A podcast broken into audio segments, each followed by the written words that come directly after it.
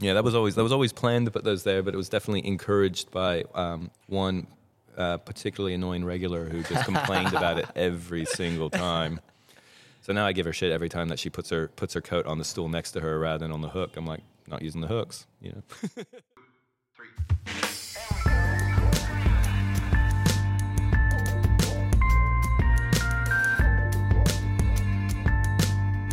Welcome to another episode of the Drinks to Jackson podcast. As always, I'm your host, Jackson, and today, uh, podcast number three for today. It's been a pretty uh, a big day. We're at Inner North Brewing in Brunswick East West. no, just Brunswick. b- normal old Brunswick. Yeah. Brunswick with uh, Zack Skerritt. How are you, mate? yeah, good man. How you doing? Yeah, good, mate. I'm not on podcast three, so I'm doing all right.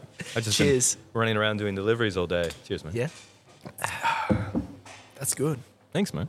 That's yeah, good. that's a that's a zero accolades. Yeah. Just a uh, a new hazy we just put out. Yeah, I love a hazy. I'm a slut for a hazy. I don't know if you can say that term anymore, but yeah, no, lovely, lovely. And what I need at two thirty-five in the mor- uh, in the afternoon, timestamp nineteenth of May. Um, just before we really get into things, can you give listeners a bit of a, a rundown as to who you are and what you do? Uh, yeah, yeah. I'm basically the uh, the owner and head brewer here. Uh, it was uh, I'm the only owner, so it was a one man show getting set up. And uh, in the early days, I did everything. And uh, these days, I'm uh, still the head brewer and, and scheduling brews, but I've got a got my brewer Jimmy that does a lot of the hard work. And uh, Apprentice or Uh, he wasn't a, he was an apprentice, but he's he's graduated from assistant brewer to brewer. Well so done. he can he can he can handle the shop on his own these days, which is great. yeah, awesome. Lets me take holidays. That's what you need, eh? yeah, and then uh, front of house we've got uh, Liz as a venue manager who you've met. Yeah. Um, So she does a good job on that side of things. So uh, stuff. I'm basically head brewer, admin, and uh, sales rep and delivery driver these days. Yeah. Yeah. So good. Uh, what made you uh, want to switch, make the switch, obviously, from structural engineering to beer? I've done a bit of homework on you. All right, yeah. Research the background. what did you find? Oh, you don't want to know.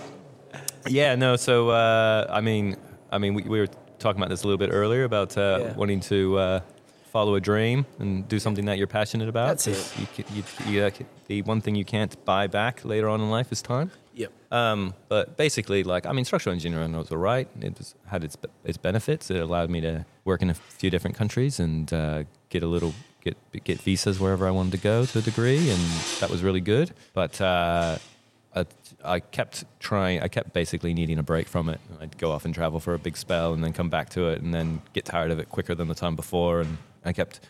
Then I'd have another long break, and I kept convincing myself, "Oh, it'll be all right this time." And um, last time around, I was like, I was pretty sure I was going to get tired of it pretty quickly, and Just burnout, or you weren't interested? it wasn't a combination of uh, it was it was a little combination of lots of things. One, it was I didn't like the day to day work I was doing, um, which at the time was doing a lot of work on a lot of the less than ideal uh, apartment buildings that are springing up everywhere in Melbourne. Yeah. I did a lot of the structural design on those, and not exactly uh, inspiring projects to work on. Um, so that was one aspect of it. Also, I was just looking at my boss, and I'm like, I don't want his job one day. Like, I don't really see myself doing that. And there's other sides of the field you could go into, but um, but what really just let the last straw was basically like I was going to need my my I got my degree in um, the UK actually, and uh, the recognition of it changed shortly after I finished university. So I was going to have to instead of doing a bunch of like continuing professional development, I was going to have to go do a master's degree.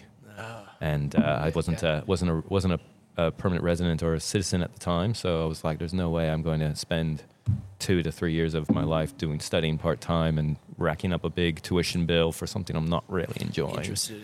Um, so yeah, so I'm like, well, I need to do something else, and I definitely didn't leap into leap into opening a brewery. Like uh, it was a something I had in the back of my mind for years. Really? Yeah, yeah. So uh, so I lived here for a couple of years working as an engineer, and then I left for for a year and a half.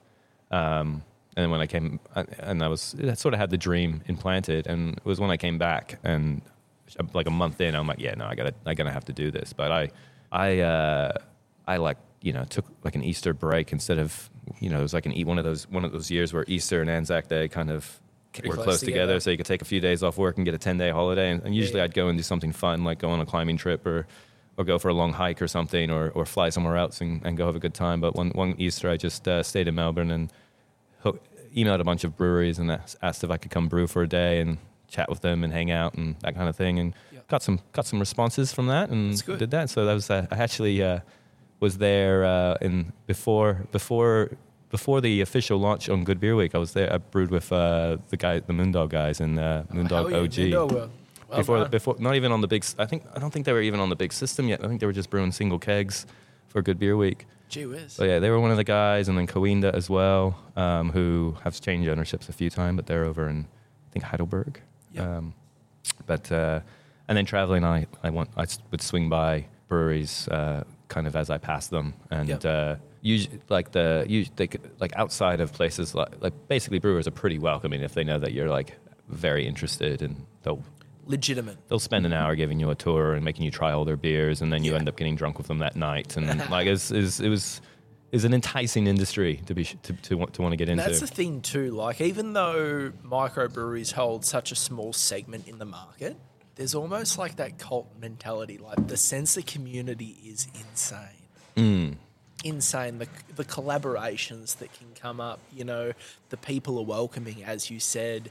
Uh, I know one of your uh, co-workers is setting up the uh, the laneway at the moment. yeah, Joe's, Joe's setting up our beer street right now. Yep, Yeah, the beer street, uh, and it's it's good, you know.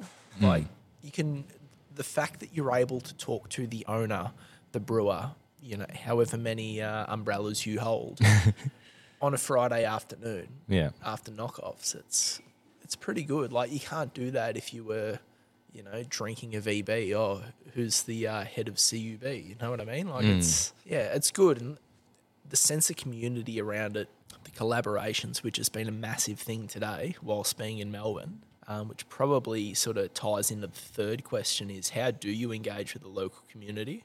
And are there any events or collaborations that you participate in? Uh, like general community or like yeah, brewing just community. ge- no, general community, brewing community. we try to get in as we try to we try to be as involved as possible like it's one of those things where you kind of need to wait for people to come to you to a degree uh, it's hard to you can't you can't force people to be uh, collaborative but um, but yeah so we've we we have a few lo- long relationships with a few local community groups so we've got um, seeds uh, community gardens down the road Yep.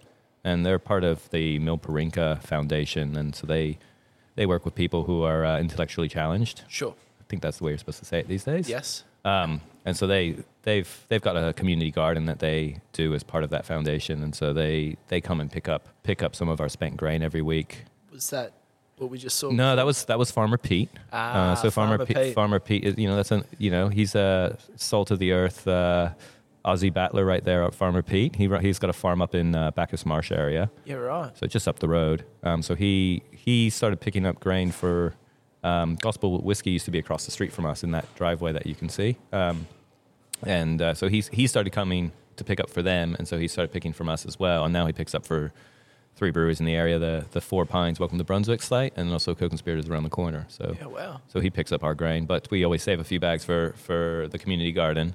So they need some of that more drier material to kind of balance out their compost. Sure. Um, and they're also really good for getting getting rid of like loads of hops and stuff, uh, rather than it going to landfill, going to compost. Um, but they also, they've also recently started um, giving us like uh, one of one of their one of their uh, clients is um, she's likes making iced tea, and we one one of the little things we do here that we've always done is we've got free uh, sparkling water and iced tea on tap that you can just help yourself to, and so we've started. That She started bringing over over little herb packets or fruit or like fruit packets to make tea with, Yeah, wow. and so we put it on tap and occasionally for them. Yeah, so that's one thing. And then we've got like a we've got like a cool uh, running group that's been that uh, we're the the main home base for every Friday afternoon. the running group. Yeah, they're called North Side Collective. Yeah, wow. So they're they're all about forming connections to the local community, and they've shared the love a little bit um, around the area because sometimes we're not always.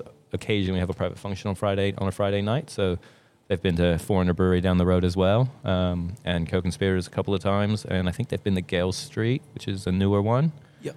Um, but yeah, so they meet up every Friday and go for a run.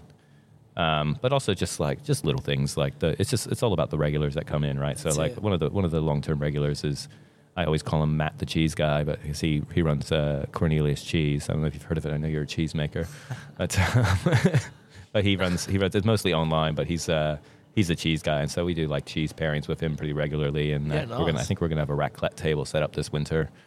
Um, yeah, and that kind of thing. Goes hand to hand with uh, your darker beers for sure. But yeah, and we get and the, uh, the usual stuff. Like you get regular emails from like the schools in the area who are doing Yeah. a trivia fundraisers and something or other, and they want a couple of slabs. So you chuck them a couple of slabs, and Yeah. you know things like that. It's So- uh, as much as I applaud community, I Mm. don't know how I feel about running on a Friday afternoon. well, it's it's actually a really There's good. It's almost the cutoff. it's hard. Like if you if you if you were if you were knocking off at four, it'd be really hard to make it till. I think this, the the run starts at about six. oh no. They're usually back by about five forty-five, I think, and they're back about six thirty. I was I was actually hoping to squeeze it in today. We'll see how I go. Yeah, but well- uh, um, I tried Good to. pre-workout that you're drinking. I'm, I'm all right. One one pint with a few hours, it's fine. But, uh, um, but yeah, I try to I try to run with them once a month. Um, and then uh, like we had the we had, we had the Aussie beer miler Aussie beer mile crew here last Saturday. yeah. Um, I don't know if you've heard of them. So have you do you know what a beer mile is? Is that where you got to drink a beer at every pub in the mile? No, no, it's uh, it's done on uh, like an athletics track. Like it's done at a, like a tr- like a proper Yeah, athletics 400 track. meter. Yeah, and so you you basically skull a beer, run 400 meters, skull a beer, run Oh, 400 easy. meters. I could do a- that. So you do four of those. I uh, not many people know this. I'm getting my ankle operated on next Tuesday. Oh. I've ruined a few uh, tendons, workplace injury. It's all good. Yeah. But back in my fitter days, Hmm. I represented uh, my school in the 3K run. Nice. I got lapped by an Ethiopian fellow at the Victorian State Championships. He was, I think, three seconds off the Commonwealth Games qualifying time. Great. It was an under 21 event. Yeah, yeah. 3Ks takes a bit of time. I ran it in 10 minutes, 20 seconds. That's fast. Now I'm I'm five foot six and I'm a chunky boy. So, mate, I, I had a bit of momentum behind me. Don't worry of, about bit that, of momentum baby. getting you across the line. Oh, don't worry about that, Zack. Oh, That's mate. no, that's a quick time. That's So, be, that'd be like yeah.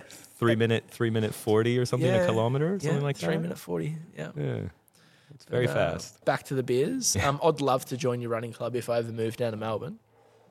Um, what makes the brewery unique compared to others in the area?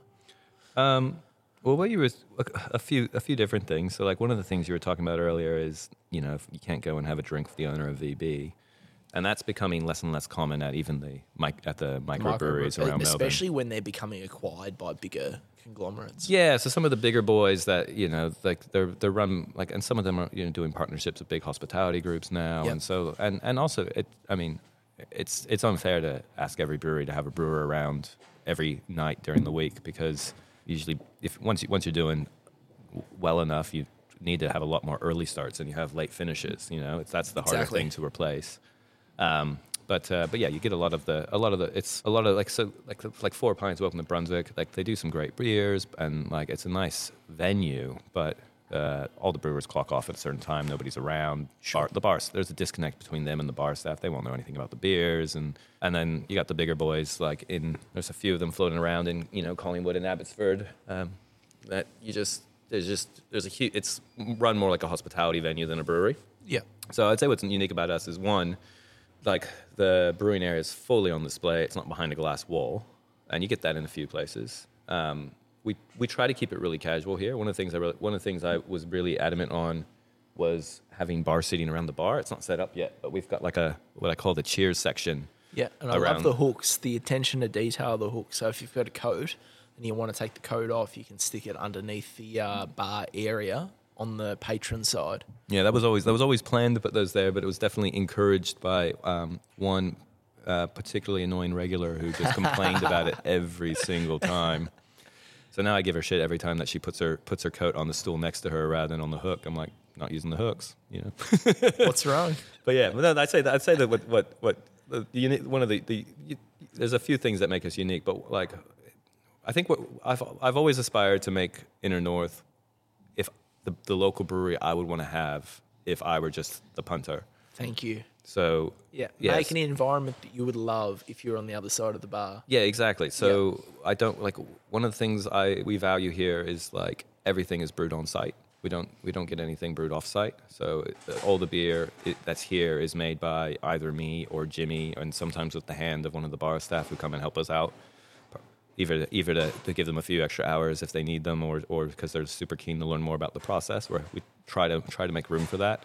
Yep. Um, and we have 12 taps is very intentional because if you have more, I feel like if you have less than that, you're you're not going to be able to present a wide enough range to a wide enough people. Um, but if you have more than that, you're you kind of you Too go much. from you go from curating you go from curating to catering. And the last thing I want to do is if you've got 30 taps, you feel like you got to have everything on all the time Yeah. to make everyone happy. And I don't really want to do that. I want to sort of curate a list of of so there's a nice range and that it wrote out my my our, my the main aspiration is to make those the seasonal beers rotate more quickly as opposed to getting more taps Sure. so that when someone's coming in there's always something new um, but yeah bar like the bar scene at the bar i think is the main thing because our all our bartenders are are people you'd want to have a chat with and who want to have a chat with you and we've got a um, we've got a very very successful 100 pint club here I saw that. I'm seeing the names on the uh, seating. Well done. It's definitely not an original idea. Like we, like we, if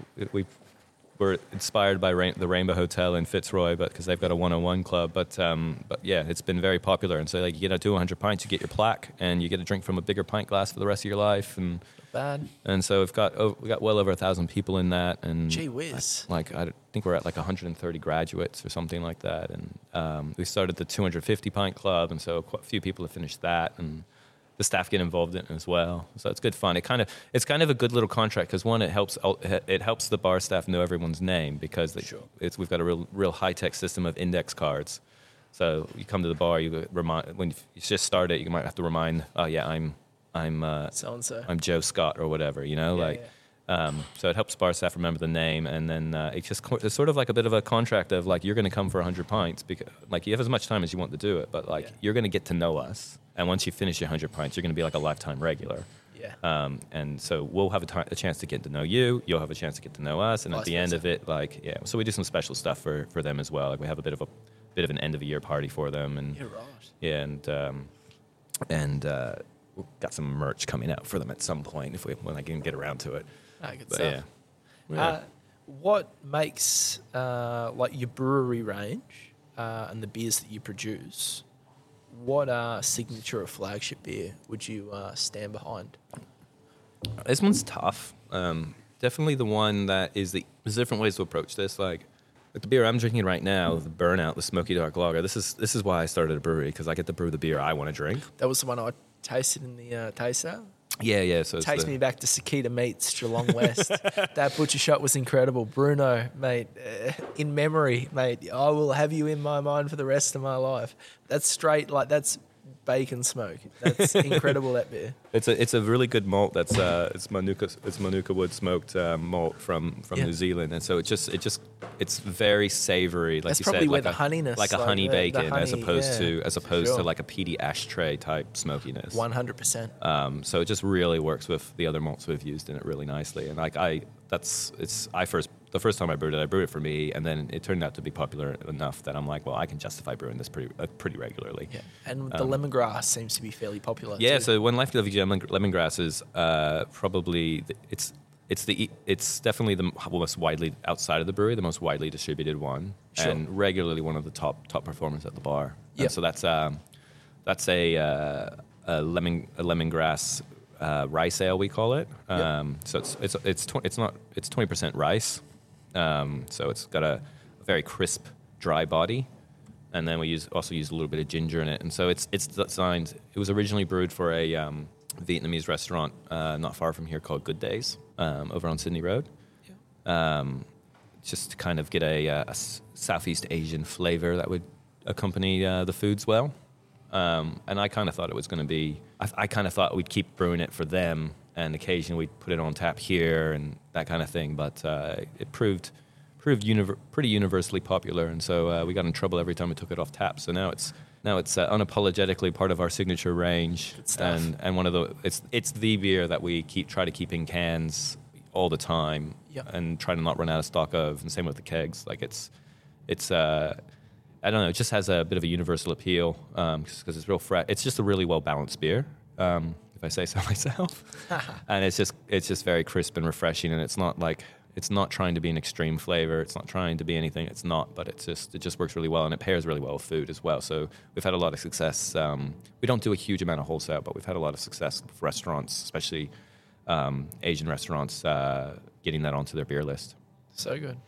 Hey, uh, might pause it. I've broken the uh, seal. Uh oh. So, and we're back. Sorry about that. No worries. Upon going to the loo, Mm. I'm just wondering, do people get to choose where the plaques are at? I know which bathroom you want to. Man. uh, look, the- Amateur plaque enthusiast? yeah. Uh, I think was that Chris. Yeah. Yeah. Um, yeah, no, uh, people get to, uh, we try to put the plaques where people sit the most. Ah. Um, is generally where we try to put it. Um, but we do, we do let people put, have it, people have input into where they'd like it. Sure. And depending, depending on, um, depending on the, the situation and the request, we, we try to, we try to Accommodate. occasionally. Yeah, well done. Yeah. So Chris, Apo- apologies, but those fucking Neepers from uh, co-conspirator, the uh, matriarch Mm. Neeper, just went through me. I had a couple during lunch. had, had a sit-down pike, was quite nice. So that's a classic beer. Classic Oh. beer. love a Neeper. I don't know what it is about it, but you get like the sweetness, the thickness. It's just a real sessionable brew, Yeah. yeah and you're going to sleep well at night. So. because of the hop content. Or? Oh, 100%. hey, yeah, I noticed on your website that you connect with customers through events such as the Brunswick Beer Crawl. Uh, has this helped build relationships and potentially collaborate with other breweries? Or Um, yeah, yeah. So I mean, the, the Brunswick Beer Crawl, we we've been. I think this is the third one we've done because COVID mucked it up a couple of years. Um, spicy cough? yeah, um, but uh, it's basically where where we're located. We're sort of a we're a five minute walk from Brunswick Station. Sure. Um, but we're like a ten minute walk from Sydney Road, and probably not from the busiest section of Sydney Road necess- necessarily. Um, so we basically we've got there's a few things going on out this way, but the Brunswick Brewery Crawl was a good way to get people who who live in the area or don't know the area to kind of come away from the high street to check out kind Yeah. of the more off the beaten path 100%. venues. So we're, we're tucked away, side street off a side street, but um, there's another another brewery ten minutes. Well, Co-Conspirators opened up uh, almost a year and a half ago now, I think, um, and they're just around the corner, like five minute walk, and then like further but further away from Sydney Road than we are. And then if you keep going, there's another brewery called Foreigner that um, has a real really good vibe, really nice guys there, solid beers um, that people just you know even though they've been there for probably going on seven years now, like people still haven't made it there or Yeah, or tried the beers there. And so the the Brunswick Brewery Crawl was we've always tried to use it to get just pull people away to see like oh there's actually you can like have a bit of a night out here Yeah. and outside of the breweries, there's Jazz Lab around the corner, and there's a solid old old school pub, the Vic, um, on the corner, and um, a very popular um, Mexican restaurant, uh, Los Hermanos uh, Taqueria, who, which who do a killer trade and do killer tacos. Hell yeah. Yeah. Hell yeah. Um, since you don't have a kitchen, Mm. obviously you encourage that takeaway trade. Yeah, so we, we have a BYO food policy. Yeah. Yeah, I've never wanted to run a kitchen, never wanted to run a restaurant, It's never wanted just to a- get a distracted by that mess, kind eh? of stuff. And that's the running theme, like with craft breweries, is that food's a massive issue. Mm. And it's almost sort of declaring a partnership with the uh, small food vendors nearby. Yeah. And hey, we'll support you, bring your food to us. And our, Yeah, and it's sort of uh it's sort of like so we get our our most our staple like so we try to you can order anything you want, you can bring anything you want, but we we do th- you can also order through us food from the pub around the corner, the Vic Hotel. Uh, so if you want to get a parma, you can get a parma. If you want to get a big thing of hot chips to share, you can get a big thing of hot chips. So that's so that's been really we've been doing that for pretty much coming since we came out of COVID. I think um, that's been we've had that running, and that's really good. And like uh, to sort of share the love of in the neighborhood, because you know people can come here and if they want to drink our beer and still. You know, keep the kitchen busy over there, or people can go over there, and our beer's usually on tap at the pub, so they can drink Yep. our beer there if they want to want to sit sit and watch the footy because we don't have any TV screens in our venue.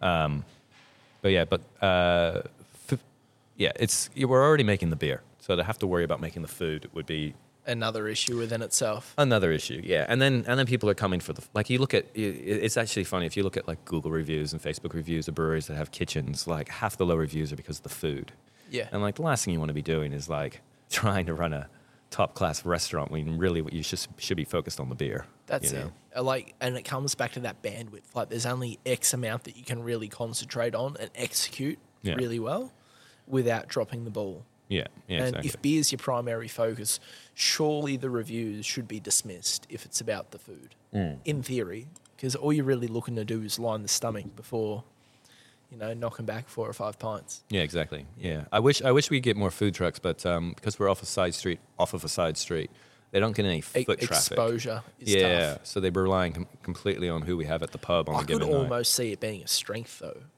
because it is an enclosed area. Like No, it's good. It's like outside of the uh, elements, which you know, wind wouldn't necessarily be much of an issue Mm. because of how enclosed it is. But you know, you could line up three or four food trucks on that one wall. yeah, but it's one of those things you have to. It's sort of people need to. You, it's you don't if you, people aren't walking by knowing it's there. You sort of you suddenly yeah. have to. It's that you have to launch something like that and make it like this is a food truck like center, and then the, and then you, you're not going to get three food trucks because they're not going to want to have to compete with two other people. You know, Yeah. like Gotcha. like that that sort of model's been done a couple of times. Like that's welcome to Brunswick. That's welcome to Thornbury.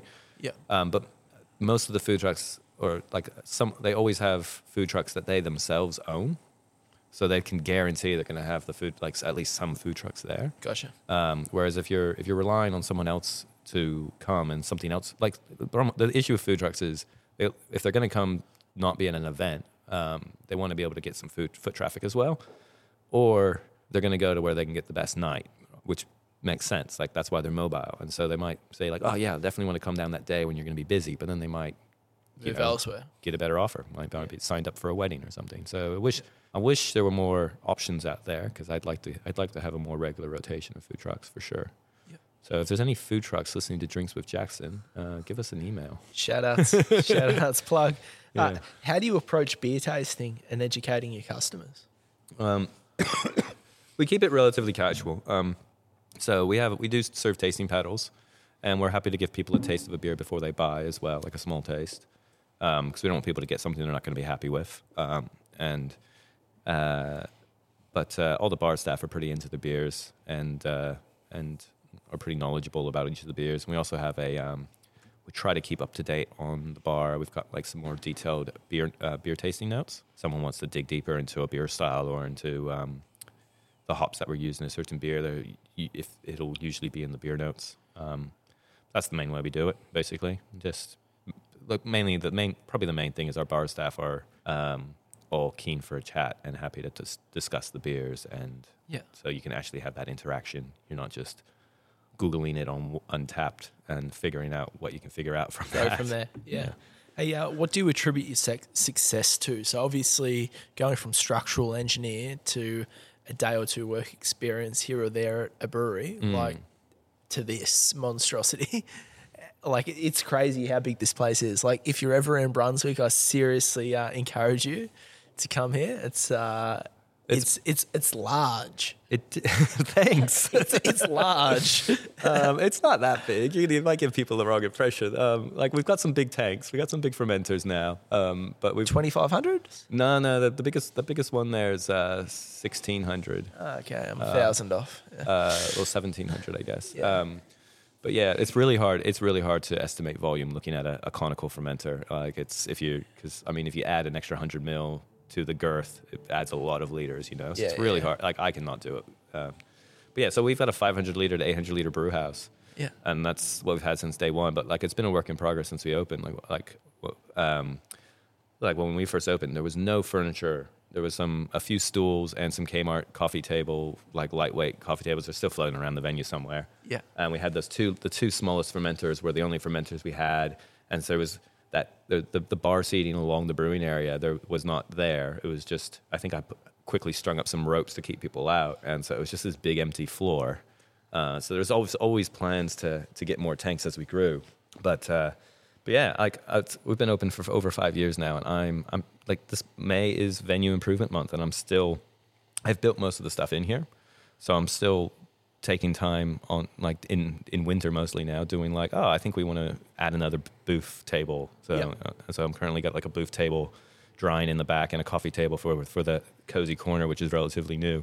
Yeah, the, the couch and stuff up in the front corner. Oh, see Um, but yeah, so yeah, no, it's uh, I don't success. I think mainly the main thing is we just we don't try to be something we're not. Yeah. Like we Just original. from day one. Like we just I brew the beer. I, I've always brewed beers I've wanted to brew, and I you know I do the best job I can, and we're not trying to take over the world or or, or solidify national distribution. And um, it's like it was. It's you know it was an entirely self-funded project on a shoestring budget. So I I just and you know and definitely just had to rely on the beer being good, and also and also in the in the you know personal connections you make with people over the bar and that kind of thing, and like it's we are talking about it five years down where I don't work the bar regularly anymore, but like that, it's like I, f- I feel somehow over the years that uh, that sort of uh, culture of of FaceTime, like real in life FaceTime, um, I've is get gotten passed from me to other, to venue manager to bar staff to Yeah. yeah, and we just and we try to keep it pretty relaxed around here. But That's I think it. I think that's and and fundamentally we run a relatively lean crew. Like two guys do all the brewing, like one and a half guys really do all the brewing work, and Yep. and uh, and we run a pretty lean crew. So that means we can, you know, could make enough save up enough money to buy some more tanks and Yep. upgrade our glycol and uh, it, uh, it, it's it's been a long a lot of years of just putting everything back into the business. I think that's the other thing. It's just being committed to. I'm not trying to. I'm not trying to. I'd love to make lots of money out of this place, but I'm not trying to. I'm trying to It'd make. be hard if you had to pay shareholders and you weren't able to put all that money back into the business. It'd be hard if you were servicing a big debt or needed to pay Oh, shareholders massively. or Yes. or and I'm very fortunate my wife makes makes good money so like I don't I don't need to I don't have the stress of being like this like the primary breadwinner of the house or anything like that. And that's Um, the beauty of the 21st century, in that like women can be a breadwinner as well. Yeah. You know, Yeah, yeah. like all egos aside, you're a Mm. partnership. Yeah, no, absolutely. Yeah. You no, know, it- like it, comes down to that team. You know, being a team. Yeah, yeah, yeah. We only we didn't get we only got married not that long ago, but uh, we've been together for like a decade, and uh, it's kind of funny that now even more officially it's half her brewery as well. Whereas it, you said she was she was creative director at the beginning of the days, but then she got too busy at work, so she gets pulled away from it. But um, Yeah. but uh, but yeah, so now it's kind of funny that yeah, it is a bit of it's oh, absolutely it's 100 percent partnership. Yeah. Like yeah, Awesome, man. yeah. Uh, do you offer any seasonal or limited edition brews? Yeah, we rotate our beers regularly. So Yep. we've got 12 taps. And this is actually the first calendar year where I'm tr- making an effort to keep our signature beers on tap most of the time. Yeah. Because it kind of got carried away last year where uh, you'd come in and we'd only have two of our core beers on tap and 10, 10 seasonals.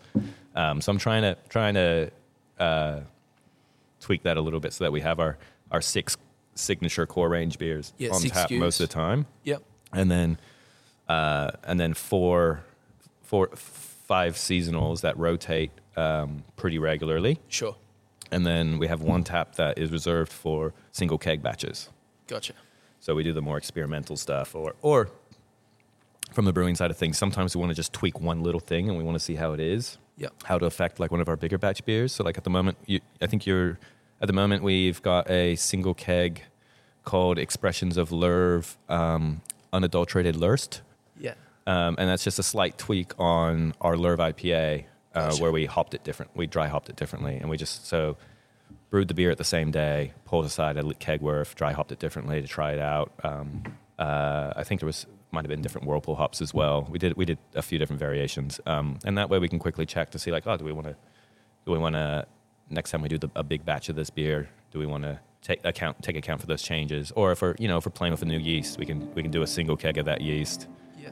Um, Your that na- us or is na- that I think that's your door? neighbours jamming out. To be honest, That's not us, right, Joe? Joe's focused. Yeah, it must be our neighbors jamming. is that the neighbours, Joe? Yeah, Gee whiz. yeah, we're ne- we're next door to They're a killing it. we're next door to a rehearsal recording studio. and then you got the production studio on the other corner. Uh, yeah, like a video production studio. gee Yeah, so it's a good little creative creative sector. Creative space, yeah. for sure. Yeah, no, it's good. It's a good neighborhood. Yeah. Um, but yeah, yeah. So the single kegs, that's where we get the uh, like they're fun. It's they're just good fun to like we can do really crazy shit. And if it doesn't work out, like a, leave it on for a couple of for a weekend, and then Yeah. we haven't had to do this yet, but leave it on for a weekend. if you're like, yeah, no, it didn't work out, and everyone's had a chance to taste it now, like it can, you can take the last 20 liters off. You can, yeah, And- which is fair. Like, it, not everything's going to be a winner, Mm. and it's all about mitigating the losses at the same time. Yeah, well, you know, nothing, nothing ventured, nothing gained. Like That's you need to be willing to take risks, and it's not going to work out every time. That's it, hundred percent. Uh, I know we spoke about Gabs a little early on. Yeah. Do you have anything for Gabs this year No, this is the first year we're not doing anything at all with Gabs as a vendor?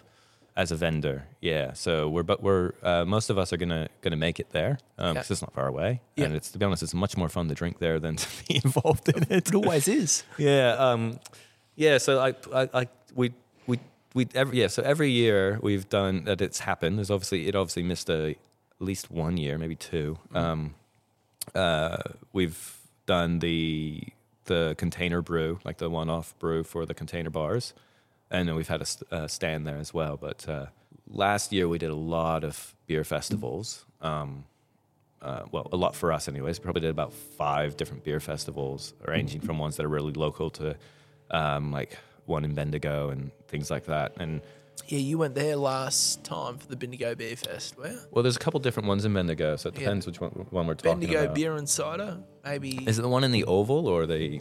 No, no, not dur- not in the uh, aerodrome. The one at the racetrack. Yeah, um, Where were you? I think it's called Bendigo. I think it is called Bendigo Beer and Cider. Festival. Yeah, Bendigo Beer and Cider. I think they upgraded last time to the race course, Okay, because they used to be at like the the aerodrome. yeah. That was before the spicy cough, I think, Mm. potentially.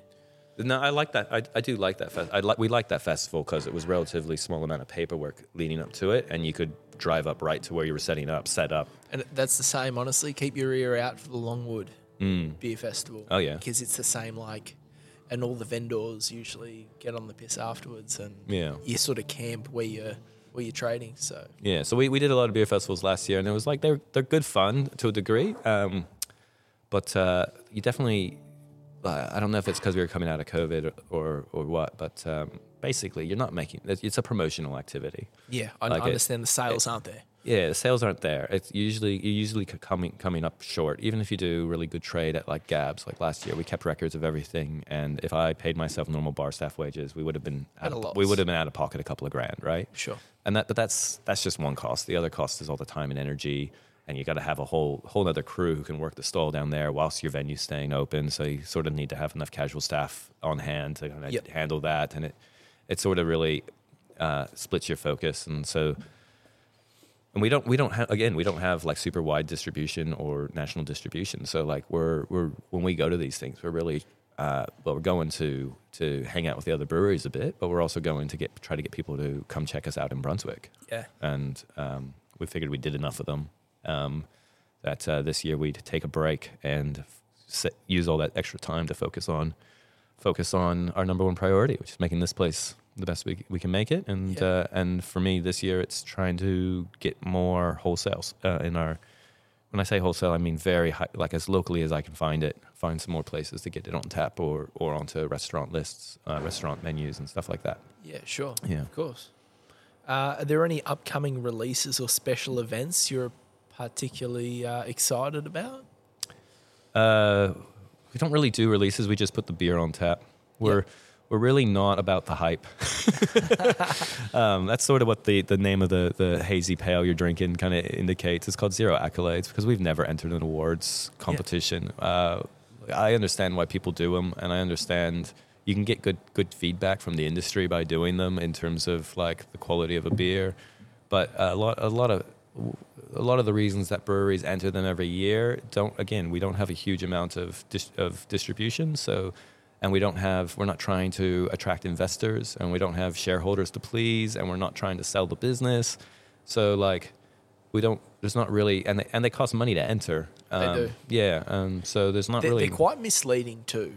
I Mm. find like uh, there's a gin distillery just outside of Shepparton, and uh, they won a couple of awards in the London Gin Award, Yeah. whatever that they do. But no one locally wants to drink their beer, uh, drink drink their mixes Right. or, or or their gin. Sorry, it's imp- yeah. So it, it can be misleading. It's like you know, I think fundamentally, most people don't know how they work. So, like in the most of the beer awards, you, you, you got bronze, silvers, and gold awards, right? And then and then and like a gold is is great, like fantastic. It's a well, extremely good beer brewed to that style. That's Yeah. the other thing. It's very much you want to enter the beer into the right style, brewed to that style, and there's the judging panel. They follow guidelines and strict rule, like there's strict guidelines for that style, and they're Sure. judging that beer against that guideline. Not like there's not a whole lot of room for I just love that beer. Yeah. You know? So there's that aspect of it, but um, and a silver something you know something to be applauded as well. But like if you're not getting a bronze, um, there's something wrong with your beer. Basically, like it's like there's a there's a there's a, a fault or something, or it's, it was entered completely in the wrong style. Yeah. So I don't think people. I think people when they see oh it won a silver, it won a bronze, they're like oh it's like third place. No, that's not how it works. I, um, but it, like obviously that's under, it's understood in the industry, um, but also just like you know, it, there's there's a lot of it's. I have a bit of a gripe about this all the time. There's a lot of like there's uh, brewing conferences and like industry conferences and award ceremonies and award nights and all these things, and it's like only big like only bigger breweries can afford that shit. Yeah. Like, I know what you mean. like to take oh i'm just going to fly up to sydney and go to an award ceremony to Yeah. like because For we won some awards and like oh, and like Post rub elbows with other people in the industry yeah. and it's like so like no I'm, i don't i don't have time or money to do that and it's not going to and fundamentally it's not going to help my business and it's not going to not going to not going to get help your my face in a team magazine, but that's about it. yeah like i don't i honestly think if we entered an award ceremony and won a sh- bunch of golds like it would help us do like if i was trying to sell the business yeah great so if you see us entering loads of awards you know that i'm trying to sell the business okay That's the exit strategy. that would be that would be one way to go about exiting. But um, but no, like uh, it just I don't think it would help me with the restaurant down the road, Yeah, you know, of course. or the bar or a bar around the corner. Like Yeah. yeah, it's it, it might help me sell beer in Perth, but I'm not trying to sell beer in Perth, you know. Yeah, I, I know what you mean. Hey, uh, any future plans? Uh, are there any new beers or expansions on the horizon? Um, oh well, uh, yeah. So you asked about events earlier. We've got um, the Brunswick Brewery Call we talked about earlier coming up uh, next Friday. We've got uh, a random uh, beer, cheese, and chip pairing, teaming up with a local Chappie Chips. They are uh, like- great. as The in crisps. The dill chips. Yeah. The dill. Oh my Yeah, god. yeah. Um, so we've got we're doing a a three way pairing, which I guess you would call a threesome, um, uh, on the thirty first of May. Well. Um, so that's like a, and again, that's just you know Harry Harry who runs Chappie's Chips used to be chef at Thunder Road Brewery, and so and Matt's the you know our local cheese guy, and so it's just uh, yeah, let's just get together and do it. We're not worried about we're not worried about making money out of it. We just want to have a good time and 100%. and eat cheese, chips, and beer. Um, so that's that's something else coming up, and uh, we're doing a pop up at Preston Market this Sunday, uh, doing a dumpling and beer matching with Shandong Mama, um, Ah. who are in the city, and I think they've got another location as well. Um, but that'll be fun. So we've got a few little things like that. Um, beer releases. We've got a really good skin talk, skin contact saison that um, we just kegged um, last week Yeah. and uh, it's going to be on it'll probably be on tap at workshop bar in the city before it's on tap here because we're waiting for we got to get rid of we got to get rid of one of our beers bef- to free up a tap for it um, but it's uh, we got um, fre- like pressed giallo grapes from uh, little brunswick wine company tidy town that that winemaker Yeah. um, who are very popular in the area. But um, they uh, they dropped off a bunch of the fermented pressed grapes, uh, and so we sat the a saison on those grapes for a couple of weeks, and it's just got a really nice, crisp, delicate, um, Flavor. fruity, floral flavor of just a, a really small amount of funkiness going on there. Just just there, just enough, just as much as you want. But uh, so that's coming out soon. But yeah, but yeah, like we we we bring in on new beers all the time. We've got a uh, like an English bitter, an amber ale that we've never brewed before in the tanks. Um, yeah. Hell yeah. Hey, uh, what advice would you give to aspiring brewers or those looking to start a brewery? Don't. I, I get asked I, I, because because I I've been asked this a lot over the years, and I Have think you really? Yeah, yeah. Because because I, I the system we used is a is a 500 liter Speidel Braumeister. So it is achievable, like barrier to entry as far as. Oh yeah, so like it's nothing, nothing. Like your, your dreams are the limit, but um, I would say uh, the industry's changed a lot in the last five years. Sure. And so eh, seven years ago, you could probably start a glorified. It depends where you are, and depends on what you're doing, and and and like I think there's a, still a lot of potential in in uh, uh, speaking locally, like in regional Victoria, there's still a lot of potential, and in, in Melbourne, certain suburbs and areas, there's still a lot of potential. But it's a very much more busy. In the last five years, like it's just a much busier space. Yep. And so um, I did a little research before this as well. I listened to one of your, your previous podcasts. Oh, which one? And uh, uh, who was it? Um, I can't actually remember who it was with now. It was good though. I enjoyed it. Um, but they were talking about uh, essentially peak beer hype perhaps passing. Wildlife, maybe one of those guys. Don't think it was wildlife. Um, oh, I can't remember now. Doesn't matter. We'll was- talk about it- it, afterwards. yeah.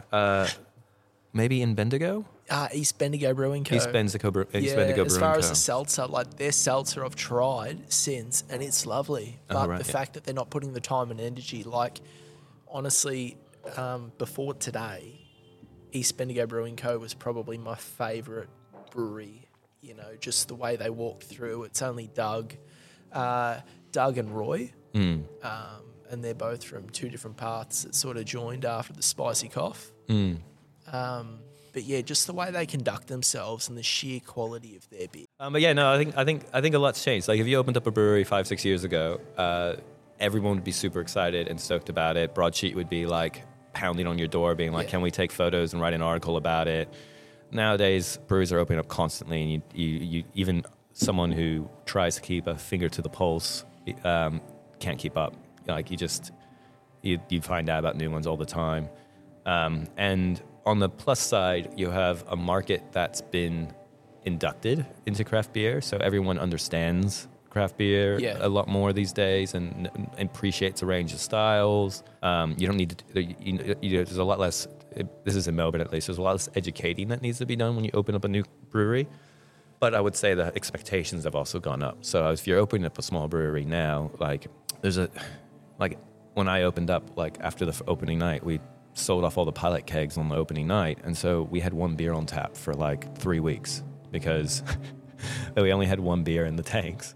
Of one of the two tanks, and I kegged it, and that was what we had until the next beer was ready to go. Yeah. Um, I don't like you could probably it, it'd be challenging, I think, to get away with opening up in Melbourne at least opening up a brewery on such a on such a tight budget like I did five years ago, where um, people were I think were a lot more forgiving because um, because it, they they weren't spoiled for choice the way they are now Yeah. in the early days, and so I think I think now if you were to open a brewery, you'd want to have double the money I had back in the day, and you'd want to have um, you'd want to have a lot more experience working on bigger. You'd want to try to have a little bit more experience working on bigger kit before you start brewing on your bigger kit, and you'd want to have um, some recipes, some pretty, some scalable recipes ready to go. Um, you want to have the brewing experience, I think, to a degree, or or hire a brewer. This wasn't a question, Mm. like listed, but do you think when you're placed in a position of that, actually having a couple of guest taps would favour you quite heavily as far as, you know, if you are out of beer because it's all in tanks because you've had a couple of massive weeks? Mm. Like, that's where sort of, it's not a collab. No, you can but you're totally, yeah. You're almost sort of, Yeah, no, I like that. That that works. Um, that works well if you. This is why I'm saying there's there's opportunities out there. Like Yeah. it, location is super key. yeah, Um, I've always had the strategy of being hyper local. sure. Um, and I think now that's even more important because I, I, I kind of looked at what was happening overseas and all the breweries opened up. And I knew when I opened up, there were like three other breweries in Brunswick. Now there's like seven other breweries, you know, and that's Yeah. just in five. Like we've had a, a brewery a year basically open up. Um, and uh, so I think you just, if you can operate, if you could find a location where you were, could just operate as a bar, Mm. um, then that's a that's a good that's a very good way to to consider if a location will work. Because like so far like there's a brewery in uh, North Melbourne that most a lot of people wouldn't have heard of called Twang, Twang Brewing, um, like a banjo string, um, and they they've got a 200 liter uh, Braumeister setup. And uh, very small cellar capacity, so they very rarely have their beer available. Um, they're supposed to give us a keg. We did a keg swap, and I'm, I'm still I'm still hoping to get the keg off theirs. And so they basically have lots of guest taps, and Yeah. uh, they're they're great guys. And it's um, so you can go to the bar and they've got eight, eight, like ten beers on tap or something like that. But uh, but I th- I think you want to make fundament like that can work. basically. Yeah. Yeah. So there's there's opportunity for that.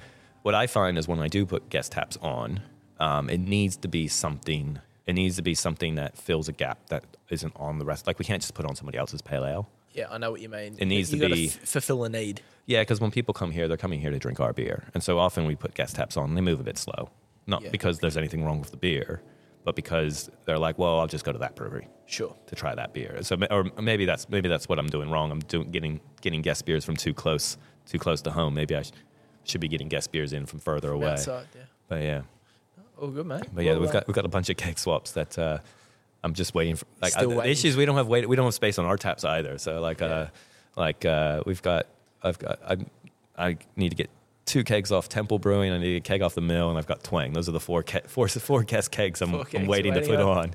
No, good Yeah. stuff. Easy. Well, uh, where can listeners see or hear more from you and your team? Uh, So just you're at- follow follow our Instagram is the best way to keep up with what we're doing. Is that it? Just Inner North Beer on all socials? yeah, Yeah. yeah, yeah. At Um, Inner North Beer. Yeah. And 10A Russell Street in Brunswick. Yeah, come That's where you're at. come check us out. Follow and follow. We're pretty much do everything on via Instagram these Awesome. days. Yeah, we dabbled with YouTube a little bit, but pulling back on that now. Yeah. Awesome. all good. Unless you want to lend us this setup, we might do more more stuff. Easy, Zack. Uh, thanks for your time, mate. Thanks, man. Cheers. Yeah. Easy.